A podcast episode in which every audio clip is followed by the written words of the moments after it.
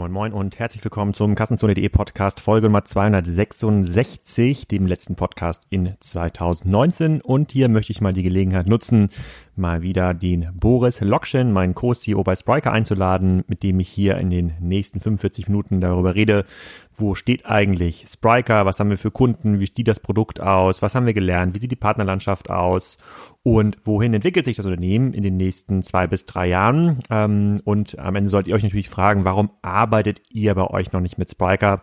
und könnt dann selbstverständlich kostenlos eine Anfrage bei mir stellen. Nein, kleiner Spaß. Also es gibt einen ganz transparenten Einblick in das, was wir machen. Und gestern habe ich auch nochmal die Gelegenheit genutzt, auf kassenzone.de meine Lieblingsfolgen von Kassenzone, Wimlex, dem Innovate or Die Podcast mit Boris und äh, dem Podcast, den ich mit Jochen Krisch und Joel Kaczmarek aufnehme, zu posten. Da könnt ihr mal reinschauen, wenn ihr über die Neujahrstage noch Zeit zum Hören habt. Jetzt wünsche ich erstmal viel Spaß mit Boris und falls noch Fragen offen sind, schreibt mich einfach an. Ja, hallo Boris, willkommen zu unserem vierten Podcast bei Kassenzone. Heute mal wieder zu Spriker. Anderthalb Jahre nach unserer letzten Ausgabe, die wir aufgenommen haben, wollen wir den Kassenzone-Hörern mal ein kleines äh, Feedback geben. Was ist eigentlich passiert? Um wo stehen wir? Äh, und warum sollte man uns auf jeden Fall bei den nächsten Events besuchen? Erstmal herzlich willkommen und für diejenigen, die noch nicht gehört haben oder gesehen haben, stell dich mal kurz vor. Wer bist du? Was machst du? Ja, hallo, danke für die erneute Einladung. Boris, einer der äh, Co-Gründer von Spryker, CEO bei Spryker aktuell. Und ja, freue mich, hier ein kleinen, kleines Update geben zu können zu dem, wo wir stehen, was wir gemacht haben und auch natürlich zu dem, was wir vorhaben im nächsten Jahr. Du hast dich ja selber zum Podcaster auch entwickelt äh, bei Joel Kaczmarek. Da betreibst du ja den Podcast Innovate or Die, eine Spezialausgabe, äh, bei der du mit Joel einmal im Monat über IT-Herausforderungen bei Unternehmen redest. Also was müssen eigentlich Unternehmen tun, um erfolgreich IT-Projekte umsetzen zu können, unter anderem auch Spiker-Projekte. Deswegen wollen wir heute auch mal ein bisschen darüber erzählen, was wir eigentlich in den letzten anderthalb Jahren ähm, gelernt haben. So, die meisten der Hörer hier hören ja immer nur komplett objektive äh, Podcasts äh, bei Kassenzone, wo es ja ganz selten ums Parker geht. Deswegen müssen wir jetzt einmal so einen kleinen Recap machen. Was haben wir 2019 eigentlich gelernt und gemacht? Und am besten machen wir das, indem wir mal ähm, schauen, was haben wir denn eigentlich für Kunden gewonnen und mit wem arbeiten wir heute? Dann kann sich, glaube ich, jeder, der hier zuhört, ein bisschen bessere Vorstellung darüber machen, wo Spriker steht. Genau. Ähm, also ich glaube, insgesamt 2019 war auf jeden Fall ein sehr spannendes Jahr für uns ähm, in jeglicher Hinsicht. Ich glaube, wir haben ähm, ähm, das ganz gut, ganz gut geschafft äh, zu wachsen über die verschiedenen äh, Metriken und verschiedene Dimensionen, ja, als Team, über die Kundenzahl, die Partnerzahl etc. Äh, sind jetzt knapp 250 Leute mittlerweile an äh, sieben Standorten im äh, In- und Ausland, äh, expandieren jetzt so nach und nach auch in die äh, europäischen Nachbarländer, da glaube ich, können wir nachher noch mal kurz, kurz zu sprechen. Und äh, konnten auch äh, auf der Kundenzahl äh, knapp verdreifachen. Äh, und das ähm, eigentlich relativ spannend über alle Segmente äh, hinweg. Ja, also da gibt es gar nicht so den äh, einen klaren Fokus, sondern äh, was wir sehen, ist eben, dass Kunden aus dem B2B, B2C-Segment kommen. Ja, dass es ganz viele äh, Greenfield-Projekte gibt, ganz viele Brownfield, natürlich sehr viel Migrationen, ja, aus der alten äh, monolithischen äh, Legacy-Welt oder von anderen äh, Produkten ja rein in die in das äh, sozusagen Spriker-Ökosystem äh, und dann eben auch über die verschiedenen Industrie-Verticals. Ja, da gibt's ganz spannende Branchen, ja, ähm, über die man nochmal ein bisschen äh, mehr sprechen kann. Ja, sowas wie äh, Food zum Beispiel. Ja, da gibt's äh, super spannende Kunden, die äh, 2019 zugekommen sind. Ja, aber auch so traditionelle äh, Maschinenbauer, B2B-Unternehmen, äh, Baumärkte, ähm, Pharma ist irgendwie ein spannendes Feld für uns, wo wir in letzter Zeit echt viele Kunden gewinnen konnten. Äh, kannst, du mal, sind, so kannst du mal ein paar Beispiele mhm. zum Thema Food nennen? Food ist ja auch der Markt, der in der Fachszene am meisten diskutiert wird, also mit dem geringsten Online-Anteil, aber dem größten Wachstumspotenzial. Wir sprechen eben von einem Markt von über 200 Milliarden alleine in, in Deutschland. Was, was siehst du da für Beispiele, die besonders spannend sind? Genau, also von den Dingen, die wir jetzt nennen können, gibt es so ein, zwei Beispiele, die wir noch nicht nennen äh, können äh, zum gegenwärtigen Zeitpunkt. Aber ich glaube, Collex finden wir ein super spannendes ähm, äh, Unternehmen ähm, äh, in Berlin. Ja, collex.de, glaube ich, müsste die Domain sein, äh, sind im Getränkelieferumfeld tätig mit äh, einem äh, relativ ähm, guten ähm, Kreis an äh, auch Gründern, ja, sehr erfahrenen Leuten wie dem Udo Kieslich, der das äh, anführt, aber auch ähm, relativ starken äh, Gesellschaftern dort, kann sich jeder selber ein Bild machen. Äh, und äh, ja, die bauen quasi ein Food, äh, äh sorry, ein ähm, Getränke-Liefermodell, äh, ähm, Mobile First, ja, beliefern sozusagen die Horekas äh, und äh, haben da, glaube ich, ähm, in diesem relativ komplizierten Markt, in, und da gibt es ja viele Unternehmen, wir haben ja auch äh, Durst, ja, äh, die, die auch in dem ähnlichen Umfeld äh, tätig sind, ja, bei uns in der, in der, äh, in der Kundenliste. Ähm, also da passiert äh, sehr, sehr viel. Die Metro ist und bleibt natürlich ein super spannendes Beispiel für uns, ja, die ihr Traders Business ähm, ausrollt. Das ist ein relativ stark wachsender Bereich, für die auch strategisch stark wachsender Bereich. Äh, vor allem in den osteuropäischen Ländern geben die äh, mega viel Gas, ja, und ähm, haben da jetzt in, in äh, sehr kurzer Zeit äh, eine sehr große Plattform, inklusive auch einem Team äh, in Berlin geschaffen äh, und, und äh, ja, nutzen Spiker sehr intensiv für, äh, für dieses Business. Äh, aber auch andere Unternehmen wie einem äh, Gastivo zum Beispiel oder auch eine Gomondo, äh, glaube ich, sind einfach ähm, spannende Beispiele für das, was da jetzt einfach in dem Markt passiert. Du hast ja gerade gesagt, ja, noch relativ klein, absoluten Zahlen, aber äh, wächst eben super stark und äh, da versuchen sich jetzt alle breit oder spezialisiert äh, da vorzukämpfen. Und was zeichnet aus deiner Sicht Spiker für solche Food-Unternehmen aus, das einzusetzen? Weil die Food-Themen, die wir vor zwei, drei Jahren noch besprochen haben, da ging es ja immer darum, eine Art Food-Online-Shop zu machen, so wie der Rewe Online-Shop, der leider nicht so erfolgreich äh, ähm, äh, ist, weil er genau in dieser klassischen Desktop-Shop-Denke ähm, festhängt. Was sind die Dinge, die du siehst, auch in den Spiker-Projekten, ähm, die da äh, besonders auch für eine, eine neue Technologie sprechen? Ja, ähm, also am Ende des Tages, ich glaube, das, womit sie alle ähm, eine Challenge haben, ist, ist Time to Market. Ja, definitiv. Also ich glaube, das ist jetzt ein Marktsegment, in das ähm, alle relativ schnell und auch aggressiv rein wollen. Da gibt es ja Unternehmen wie Picnic und Co., die äh, auch anderen Formen machen, wie man in wirklich sehr, sehr kurzer Zeit ja auch wirklich relevant Marktanteile aus dem ja sehr stationär geprägten Umfeld ja nochmal ähm, äh, quasi ab, abluchsen kann. Ja, das ist, glaube ich, schon, schon relativ ähm, wichtig, dort äh, einfach schneller Markt zu sein, schnell auch ähm, relevant zu sein für den Kunden. Ja, weil die die, die Produkte, die Produktdifferenzierung als solche ist ja erstmal relativ schwierig. Die Colaflasche ist die Colaflasche, ja, und die Banane ist die Banane und die Pizza ist die Pizza. Das heißt also, da geht es wirklich um, äh, um Customer Centricity, da geht es darum, wer hat eine coole App, ja, es geht darum, wer hat welche Lieferzeitfenster, wie gut ist die Logistik, ja, wie gut funktionieren dann irgendwie das alternative Picken von Produkten, ja, wie gut, äh, wie, wie vorausschauen können gewisse Dinge äh, irgendwie angelegt werden. Also das sind, glaube ich, also da ist schon eine gewisse Komplexität, das ist nicht so dieses statische, ich habe eine Startseite, Kategorieseite, Produkte, Detailseite, lege das T-Shirt in den Warenkorb und checke aus, sondern habe da schon relativ ähm, custom Prozesse. Ja. Ähm, viele haben auch eine sehr heterogene Systemlandschaft. Das heißt, die Art von von ähm, oder die Architektur jetzt einer ähm, einer Lösung wie zum Beispiel Spriker, die dann komplett modular ist, die es ähm, erlaubt, da Dinge auszusuchen, die man braucht, ja, und auch Komponenten und Funktionsbausteine wegzulassen, die man nicht benötigt, glaube ich, ähm, hilft da total, ja, und auch dieses äh, dieses ähm, API-Base und sozusagen Headless First, wie es heute so schön heißt, ist, glaube ich, total relevant, weil die meisten Modelle einfach ähm, entweder komplett mobil nativ sind, ja, oder eben mit einem sehr, sehr hohen Mobile-Anteil, ja, und dann eben links und rechts eben verschiedene Systeme anbieten, anbinden. Sprich, also ich brauche die APIs, ich brauche die Schnittstellen, das System, ja, da gibt's äh, kaum Interaktion im, im klassischen Backend oder im klassischen Frontend, also ähm, ähm, ja, Headless First, API-Based sind, glaube ich, also die Modularität sind so die drei entscheidenden äh, technischen Parameter, um einfach eine schnelle Time to Market zu haben und dann einfach auch super schnell am Kunden lang zu innovieren, weil es einfach auch, das darf man nicht vergessen, gerade im Food-Umfeld gibt es ja keine Blueprints. Ne? Es gibt eben nicht die 15, 20 Jahre gelernte Shop-Navigation links, ja, und Filterlogik, ja, so und so und Suchlogik äh, ABC, ja, sondern da, da ist noch ähm, relativ, äh, da ist das Feld noch relativ äh, unbestellt.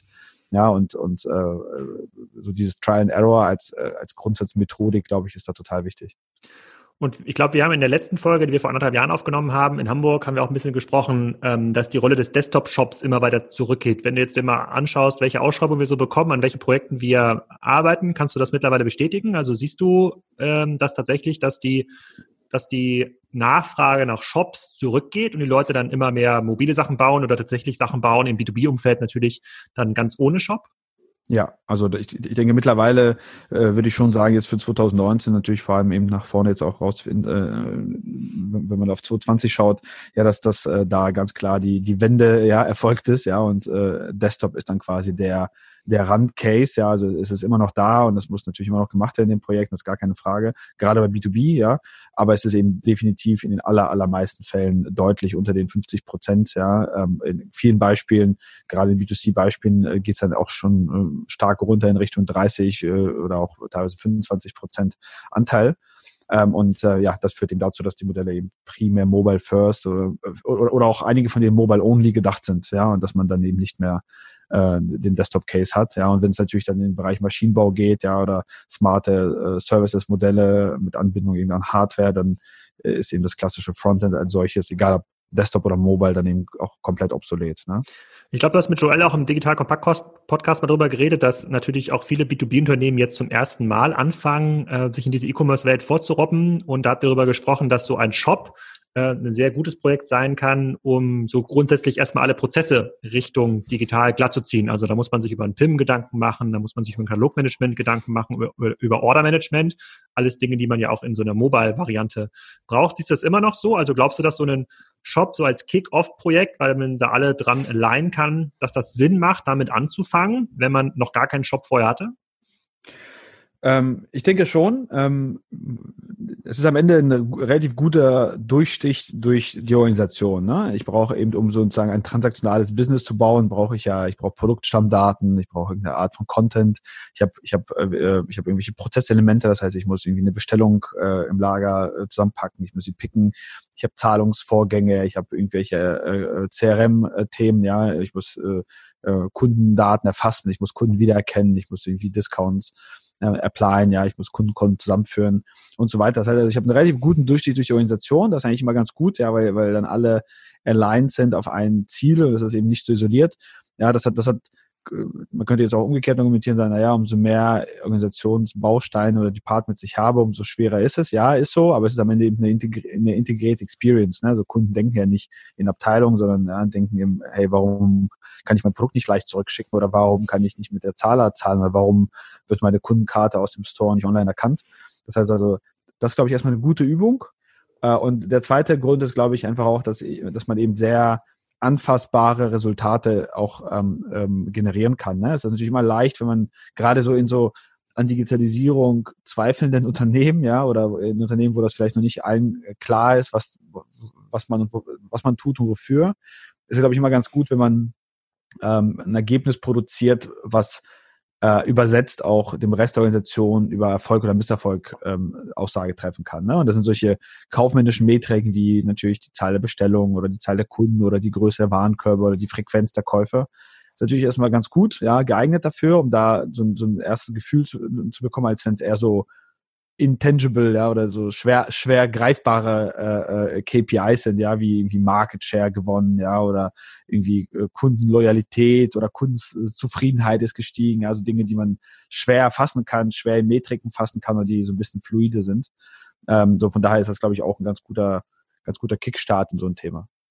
Was beobachtest du denn? Du hast ja auch schon gerade gesagt, dass wir im B2B-Bereich viele ähm, Kunden dazu gewinnen. Was beobachtest du denn sind die größten Hürden und Herausforderungen bei solchen Projekten für ähm, ähm, die Kunden? Haben die genug Leute? Haben die genug Skills äh, intern? Sind die Prozesse ähm, schon definiert? Können die sofort starten, wenn sie damit anfangen? Oder gibt es da noch ein paar Dinge, die sie erstmal bereinigen müssen, bevor sie in so eine Mobile-First-Welt starten können?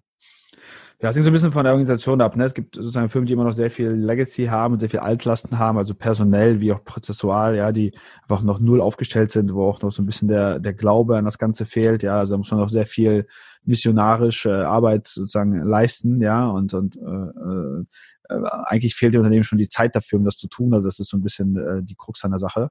Äh, bei denen, die es verstanden haben, die auch, die, die auch eine, eine gute digitale Agenda haben, ist es ähm, ganz, ganz häufig äh, der Zugang zu, zu, zu Personal, ja, der Zugang zu, zu richtigen Leuten. Ja, äh, viele von denen sind nicht an privilegierten digitalen Standorten. Ja, äh, also sozusagen der der der ähm, äh, Inbound, ja, ähm, Zugang, ja, der der äh, Bewerbung, ja, äh, mit digital Talent, ja, ist ist nicht äh, super groß. Ähm, viele, glaube ich, haben, tun sich schwer, ähm, die richtige Investition und die richtigen Investitionshöhen zu ermitteln, ja, weil sie einfach Schwierigkeiten haben, ROIs auch für sich zu berechnen, sind relativ gut darin, ja, ihren, ihr Offline-Business, ja, sei es neuer Standort, neuer Markt, neuer Baumarkt, neuer, neuer, neuer Store, neuer äh, neue Vertriebsregion, ja, das können sie relativ gut forecasten, haben dann ein gutes Gefühl für die Metriken und wie viel sie investieren müssen und wann sich was wie trägt, tun sich natürlich dann super schwer mit äh, eben den Online-KPIs und auch mit der Zeit, die es dauert. Ne? Solche Themen wie, ja, äh, ab welcher Transaktion kann ich wirklich profitabel sein, ja, äh, wie, viel muss ich irgendwie vorinvestieren und wie lange. Das sind, glaube ich, so Dinge, die ähm, für viele ähm, so ein bisschen schwer greifbar sind, ja, ähm, ähm, am Anfang. Und auch ähm, nicht und auch nicht zuletzt auch die Frage nach, ähm, was mache ich irgendwie zuerst, ja, also äh, gerade im B2B sind ja viele Projekte eher Prozess äh, Prozess- oder Prozesskostenoptimierungsgetrieben. Das ist ja gar nicht so sehr wie im B2C, wo ich irgendwie direkt starte mit, ich möchte mehr Bestellung haben oder mehr Umsatz, sondern ich möchte Prozesskosten senken, ich möchte irgendwie mehr Zeit für meine Account Manager freischaufeln, um sich um die großen Accounts zu kümmern. Ich möchte, äh, ich möchte irgendwie Self-Service enablen, also wirklich erstmal klassisch Kosten sparen und Prozesse straffen. So, und, und, und das kann ja schon ein super großer Hebel für so eine Organisation sein, ja, versus sofort dem hinterherlaufen, irgendwie mehr Schrauben verkaufen zu wollen oder mehr Bohrmaschinen. Ne? Und ich glaube, da die richtige, die richtige Balance zu finden zwischen den Cases, ähm, ich glaube, das sind so die, die Challenges gemeinsam mit, mit äh, Personalzugang.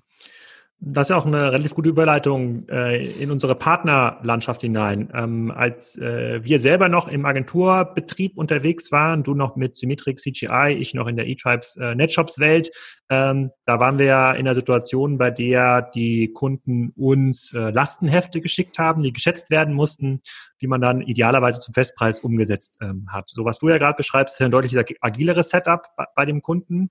Wie können denn unsere Partner den Kunden dabei helfen. Und was heißt das denn eigentlich für die Partner? Also sind die Anforderungen andere als vor zwei Jahren? Und wie lösen das unsere Partner? Also ich glaube, wir sehen jetzt so ein paar Dinge. Ne? Das eine ist äh, definitiv, dass, dass die Partnerlandschaft oder grundsätzlich sozusagen vor allem die Agenturlandschaft äh, fairerweise in, in Zentraleuropa sich, sich eben zunehmend konsolidiert. Ja, also viele unserer Partner von vor zwei, drei Jahren haben sich zusammengeschlossen mit anderen Partnern oder wurden übernommen. Ja, das heißt, ähm, ich glaube sozusagen am unteren Ende des Marktes haben die kleineren Agenturen, also irgendwie klein meine ich jetzt sowas wie bis zu vielleicht vielleicht 100 Leuten, 150 Leuten, 200 Leuten, werden es einfach zunehmend schwieriger haben, ja, weil einfach die Anforderungen komplex werden. Ich habe irgendwie einen komplexeren Tech-Stack, ja, ich habe, äh, ich brauche irgendwann auch komplexere und professionell, professionellere Managementstrukturen, ja, um eben das Business profitabel irgendwie zu gestalten.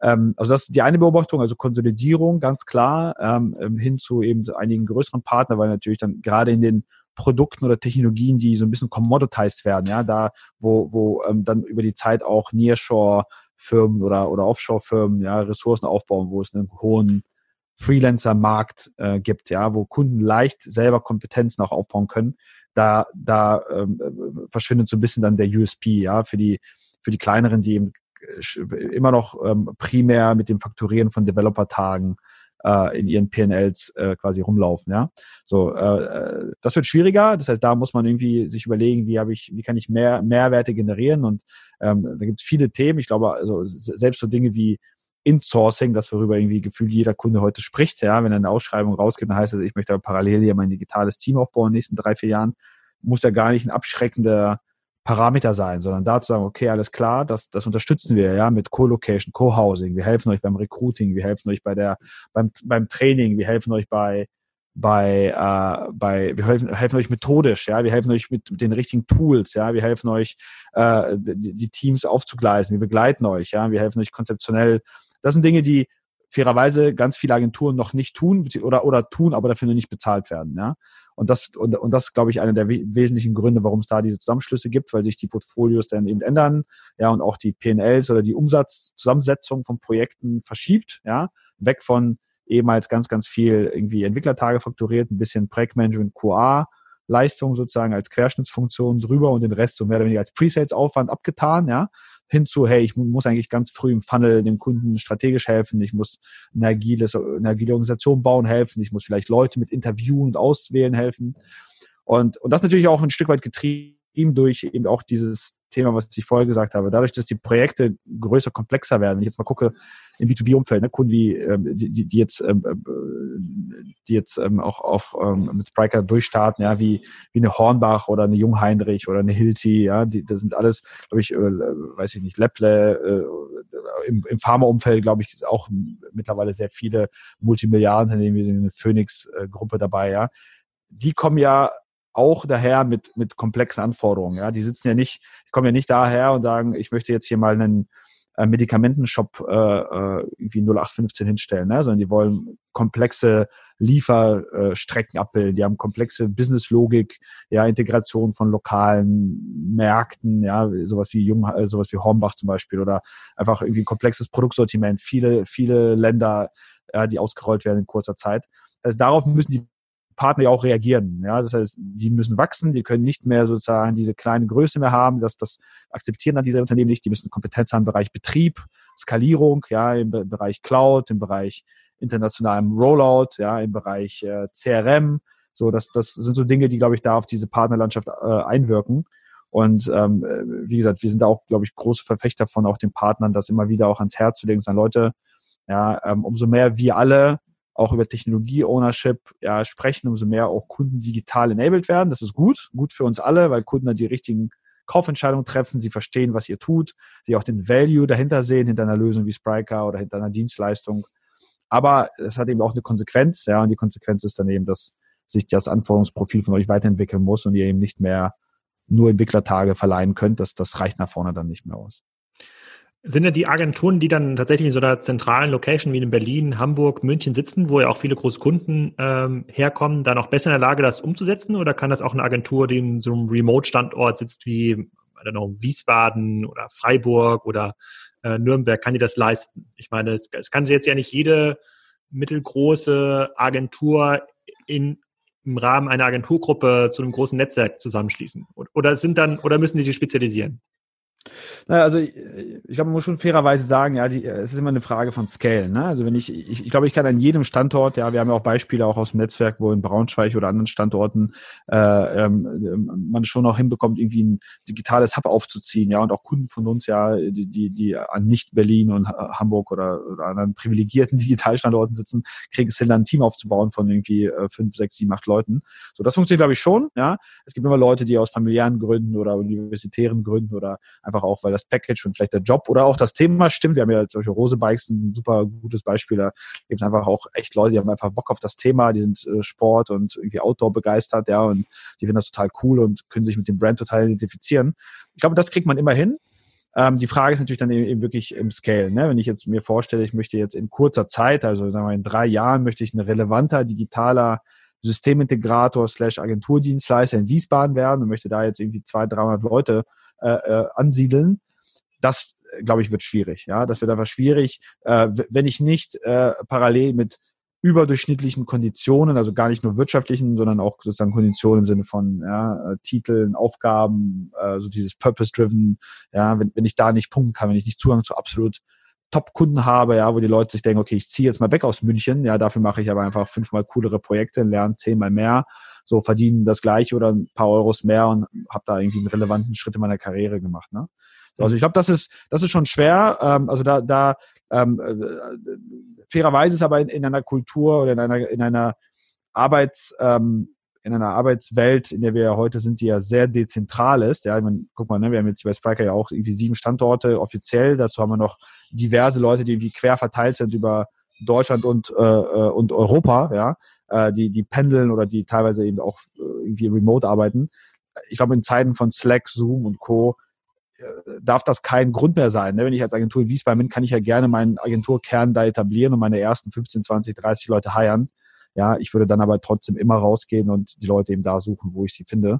Ja, entweder an den Kundenstandorten, was auch mal ganz gut ist, ja, dass man gerade im Beratungsgeschäft äh, schätzen Kunden das ja sehr und verhandeln auch mal relativ tough über Reise, Reisezeitabrechnung und Reisekostenabrechnung. Also wir suche ich Kunden, äh, suche ich Leute da, wo eben äh, ein Großteil meiner Kunden sitzt.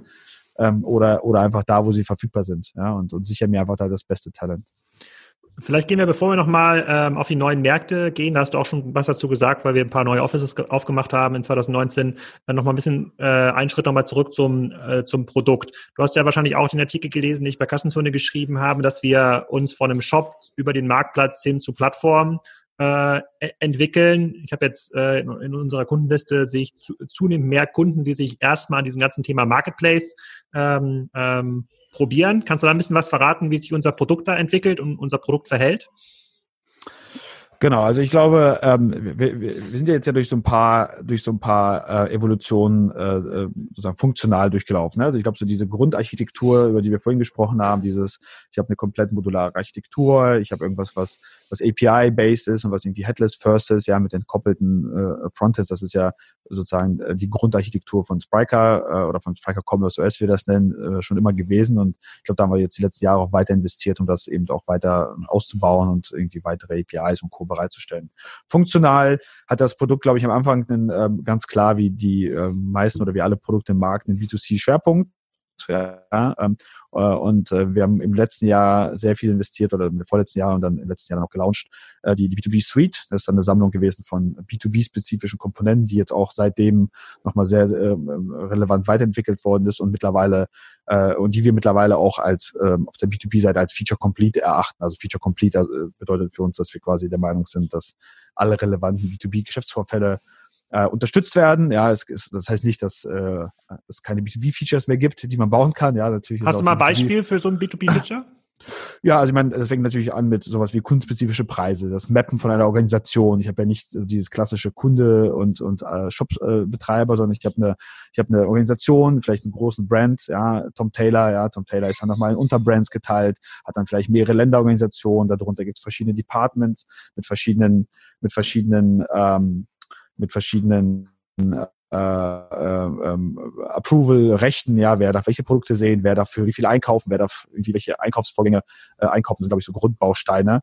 Ja, ich habe dann, wie gesagt, kundenspezifisches Pricing, ich habe sowas wie Angebote, ja, die ich annehmen kann, die ich verschicken kann, die ich sharen kann mit anderen Leuten ich habe Approval Workflows innerhalb einer Organisation.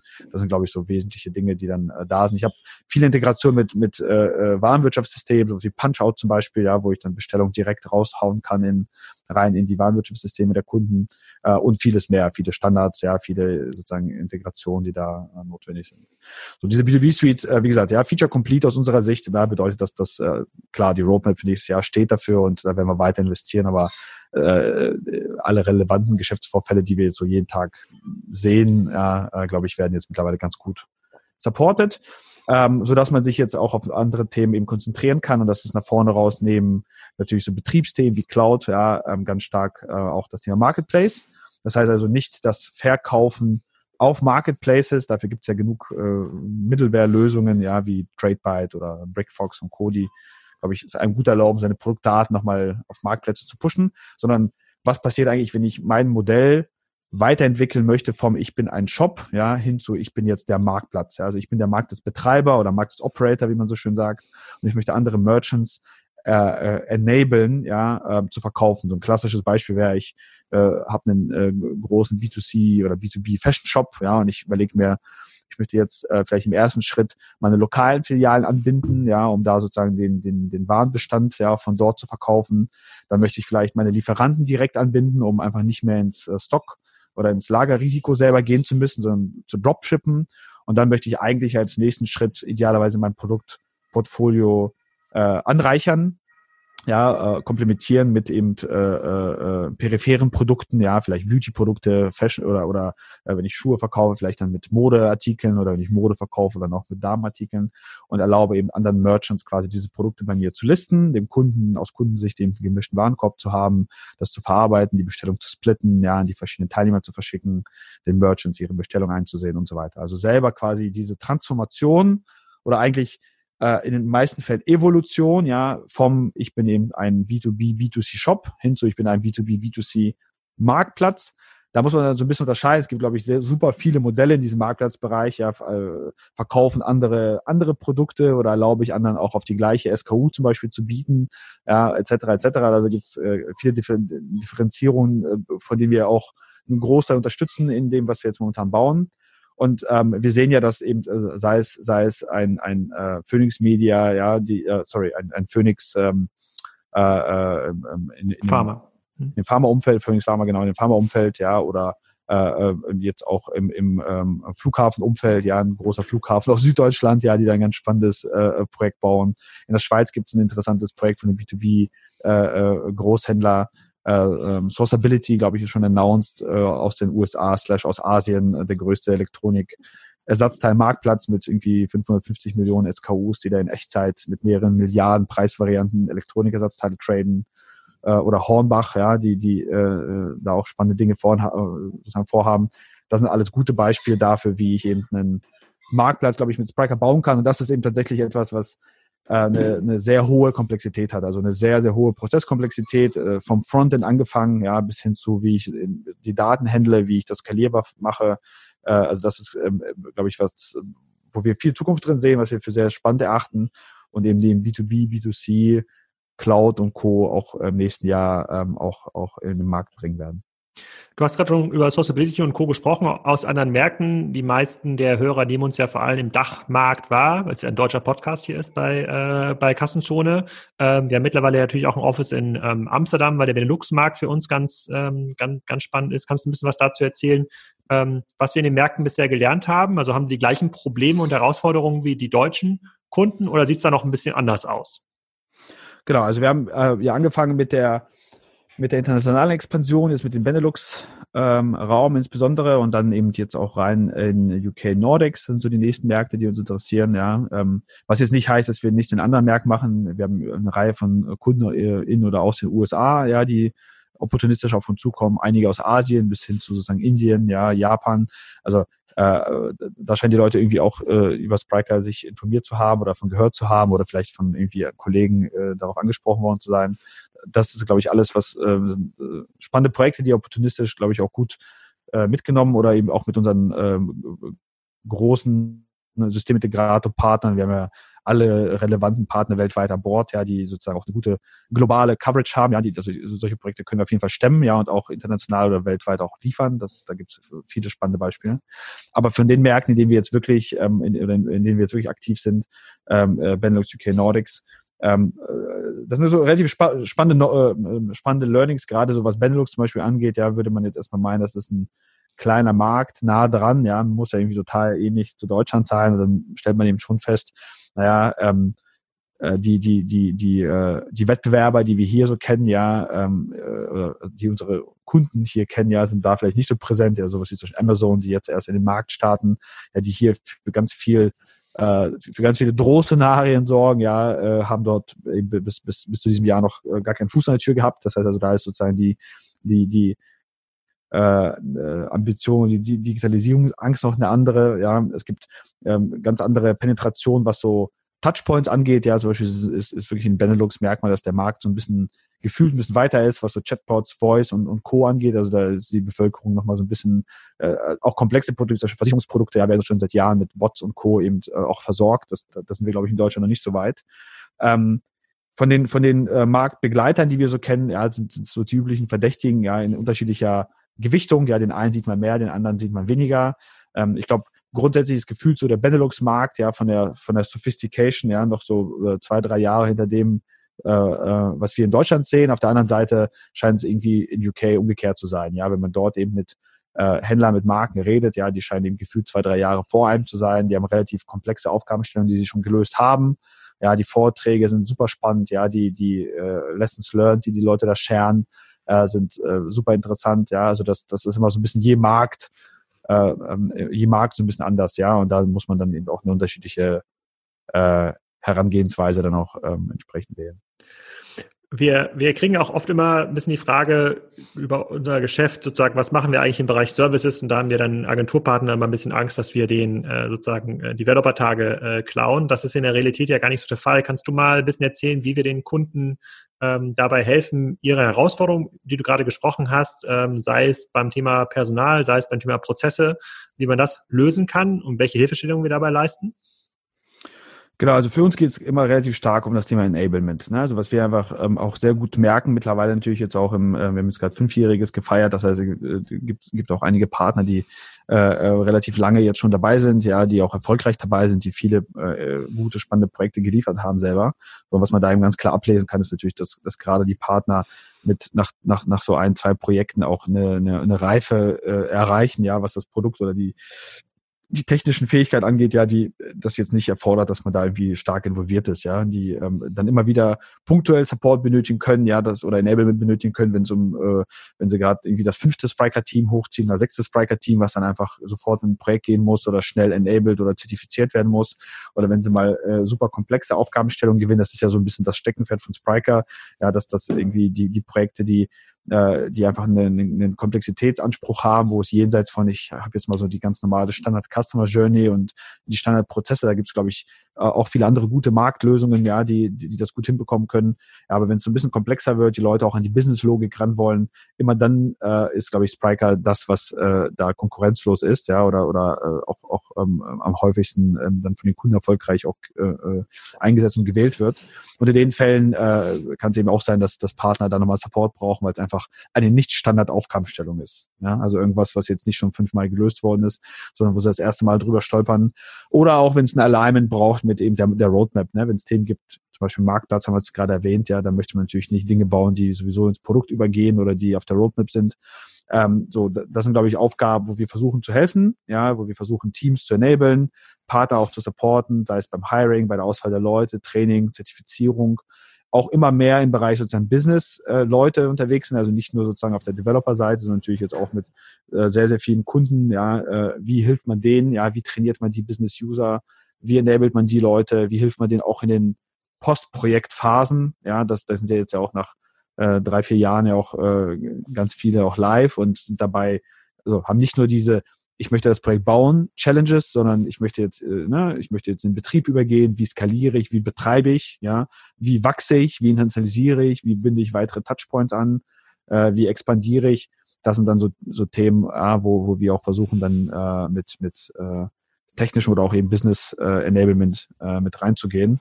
Äh, und ansonsten, glaube ich, ähm, haben wir da mittlerweile eine sehr gute Abdeckung eben an Partnern für jeden, heute Morgen erst gesagt in einem anderen äh, Gespräch, ja, für jeden Topf ist ein Deckel dabei, ja, große Partner, kleine Partner, globale, regionale, B2B, B2C, Full Service, spezialisiert, also egal was man möchte, da wird man immer jemanden finden. Ähm, du teilst ja so ein bisschen die Erfahrung über das Enablement ja auch in dem Innovator Die Podcast mit äh, Joel. Den haben wir ähm, Ende 2018 ähm, angefangen. Kannst du mal ein bisschen mal erzählen, über was ihr da einmal im Monat euch äh, austauscht? Das ist eine etwas andere Zielgruppe als noch die, der klassische Kassenzone-Hörer, aber vielleicht ist hier noch der ein oder andere dabei, sich das auch mal anhören äh, möchte. Kannst du uns eine Sneak Preview geben? genau, also äh, es gibt diesen äh, diesen äh, Podcast, der heißt äh, die Serie, der ist digital kompakt äh, von dem Joel Kaczmarek und äh, da haben wir eine Serie aufgelegt. Ich glaube, wir haben jetzt mittlerweile neun oder zehn Folgen aufgenommen ähm, unter dem Namen Innovate or Die. Ähm, entstanden ist das so ein bisschen witzig eigentlich aus der aus einer äh, aus einer Idee heraus, dass dass wir immer äh, viel gesprochen haben über so die täglichen täglichen Erfahrungen, ja, die wir von, von unserem, von unseren Teams, ja, von unseren Customer-Facing Teams, Customer Success, ja, Projektmanagement-Teams immer hören. Ja, und dann, dann äh, hat Joel mal gesagt, hey, das, äh, äh wieso erzählst du mal nicht, ja, wie, wie, ich weiß gar nicht, was die erste Folge war, wie man ein Projekt finanziert intern, wie man Budget bekommt für ein internes Projekt oder äh, äh, ob man jetzt äh, das selber machen sollte oder mit einem Partner, irgendwie sowas war, glaube ich, das erste Thema. Und dann ähm, erstaunlicherweise, obwohl das irgendwie total der Fachpodcast eigentlich ist, ja, geht es wirklich sozusagen um klassische IT-Digitalisierungs-Challenges, ähm, also aus, aus operativer Sicht, ja, da reden wir jetzt nicht so generisch über, ja, was sollte, könnte man tun, sondern so ganz konkret, was sind die Best Practices, wie kriege ich Geld, wie messe ich Erfolg, wo sollen welche Leute hängen, welche Rollen soll ich heiren, ähm, wie, wie, äh, welche Agilität Mobilitätsmodelle gibt es, ja, äh, soll ich Nearshoring machen, soll ich einen neuen Standort aufmachen oder nicht, ja, äh, etc. etc. Ja, wie, wie kaufe ich heute Software richtig ein, ja, was sind so, was, wie berechne ich ein ROI, also wirklich solche, solche Sachen sind das. Ähm, also super tief eigentlich als Fachpodcast und dann äh, hat uns irgendwie total erstaunt, dass, ähm, dass es dann doch viele Leute gibt, die das äh, hören. Ich glaube, so über 10.000 mittlerweile pro pro Folge, was äh, du bist ja hier der Podcast-Experte, äh, was ich mir habe sagen lassen, irgendwie vieles. Ich wusste gar, äh, gar nicht, was das bedeutet, als Joel meint, hey, wir müssen unbedingt die zweite, also es war eigentlich nur als eine Folge äh, geplant. Und dann rief Joel und meinte, wir müssen unbedingt die zweite Folge aufnehmen. Wir haben irgendwie 10.000 Leute oder 12.000 Leute, die das gehört haben. und ähm, ja, äh, mittlerweile haben wir jetzt, glaube ich, neun und zehn Folgen im Kasten und haben jetzt auch, glaube ich, ein spannendes Themenprogramm für nächstes Jahr. Äh, also wer so ein bisschen Lust äh, hat, quasi da tiefer einzutauchen, ähm, der, der äh, möge sich das gern, gern mit anhören. Ja, aber äh, ich meine, am Ende des Tages, was natürlich spannend ist, ist, so, so anekdotisch auch manche Themen dort sind, ja, weil wir erzählen natürlich schon, ich erzähle schon so einfach auch aus, aus dem täglichen Leben. Ja, was merken wir, was hören wir, ja, ein MVP machen, RFP, was kriegen wir so auf den Tisch, ja, was für Austreten haben Leute.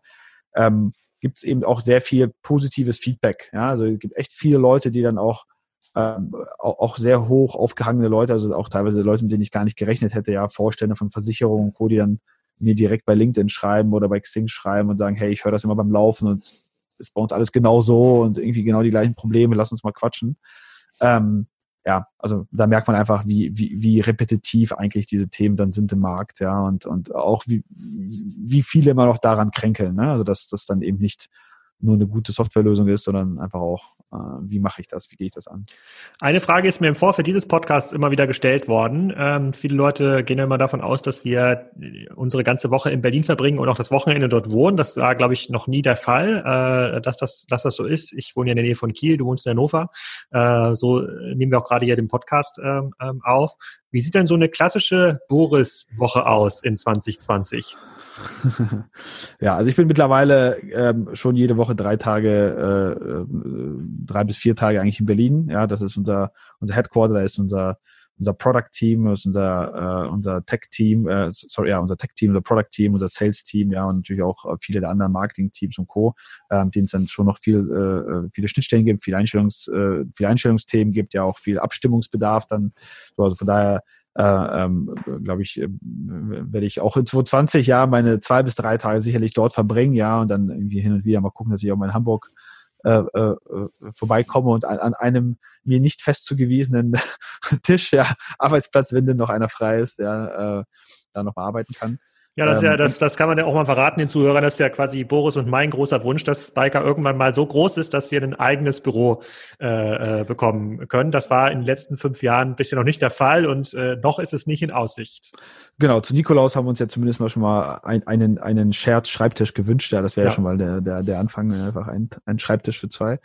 Ähm, genau, also tatsächlich, äh, das ist, äh, auch wenn es witzig klingt, ja, äh, arbeite ich, glaube ich, zu 90 Prozent immer aus irgendeinem Meetingraum, ähm, weil äh, da, da einfach aufgrund des starken Wachstums wir, wir keine, keinen Platz mehr haben.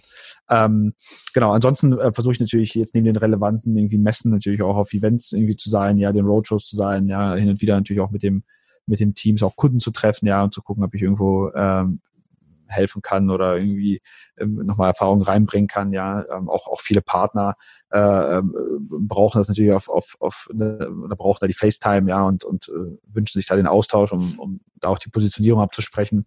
Also die, die, die Reisezeit, glaube ich, ist schon, ist schon da relativ signifikant momentan, ja, und äh, äh, mit, mit auch der Expansion jetzt in, in, in, in Benelux und die weiteren Länder und äh, wie gesagt London, Zürich und Co. als Standorte, äh, äh, wird das sicherlich nicht weniger werden, ja. Aber ich glaube, das ist das ist fein, ja. Wir, haben dann total dezentrales äh, Arbeitsklima, äh, ja, äh, von Tag eins an sind jetzt alle, glaube ich, relativ produktiv, ja, auch im Zug und äh, bei Slack und Zoom. Von daher ist das, glaube ich, für, für eine moderne Organisation darf das eigentlich kein, kein Problem sein. Ja, das ist, glaube ich, da tun sich andere unnötigerweise, fairerweise schwer, ja, indem sie sich eben selbst an irgendwie Standorte ketten oder eben äh, da, da nicht, nicht immer da nach besten Talent suchen, ja, wo sie können, sondern äh, einfach versuchen, irgendwie da die Leute irgendwie irgendwo hinzukriegen. Ja, das ist, glaube ich, unser zweitgrößter Wunsch. Ein durchgängiger Telefon- und WLAN-Empfang im Zug. Das würde unsere Arbeit deutlich äh, äh, erleichtern. Zumindest, also die Strecke, falls jemand von der Bahn zuhört, also die Strecke Hannover-Berlin, Hamburg-Berlin. So, das wäre schon mhm. mal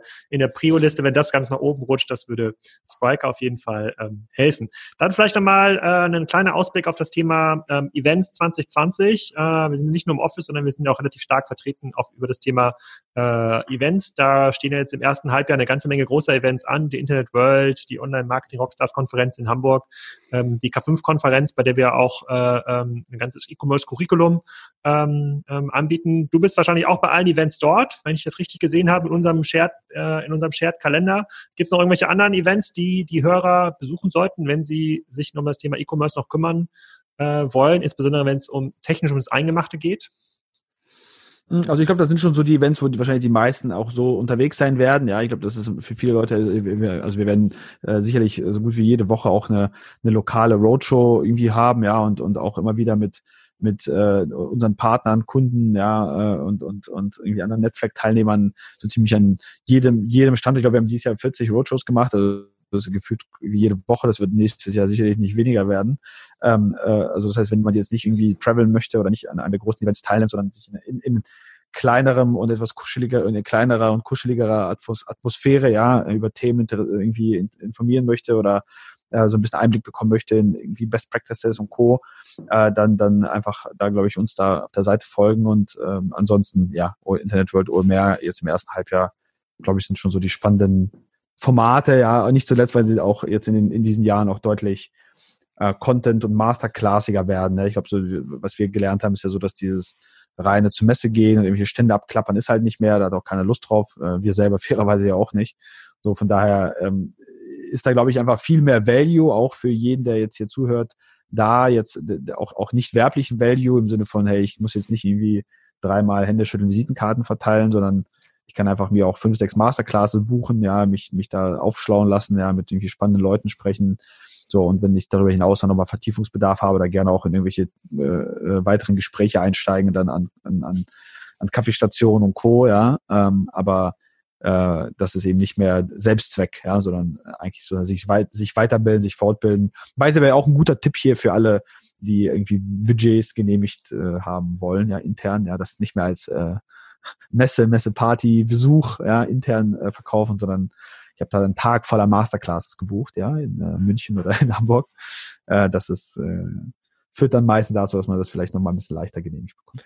Ja, aber das, das ja zu Recht. Also ich, äh, ich habe auch schon ein bisschen Sneak äh, äh, You bekommen auf das, was die OMR da dieses Jahr auch wieder auffährt. Also das findet man äh, in, bei vielen klassischen Ausbildungsorganisationen nicht so in der Qualität und Dichte. Da kann man auch mal so vorbeikommen. Äh, so, da haben wir erstmal wieder einen ordentlichen Rundumschlag äh, ähm, gemacht. Wir haben so ein bisschen gelernt, was für viele neue Kunden dazu gekommen sind. Das ist insbesondere auch im Bereich B2B und Food, dass jetzt langsam wirklich der, der Durchbruch kommt und da auch immer größere Projekte äh, im Digitalbereich äh, ähm, im, im, im Haus stehen. Das Thema Marktplatz wird zunehmend Commodity, ja, möglicherweise ein Einstiegs, äh, ein Einstiegsprojekt äh, hin zum Thema Plattform. Ich verlinke auch nochmal den Plattform versus Marktplatzartikel ähm, äh, von, äh, von Kassenzone und die, äh, die Eventpräsenz von, äh, von Spriker die wird auch in 2019 nicht nachlassen. Die findet ja mittlerweile auch in Benelux ähm, ganz ordentlich statt. Und wir freuen uns natürlich auf ähm, euer Feedback und, äh, ähm, und Fragen, falls ihr welche zu Sparker habt. Boris könnt ihr ja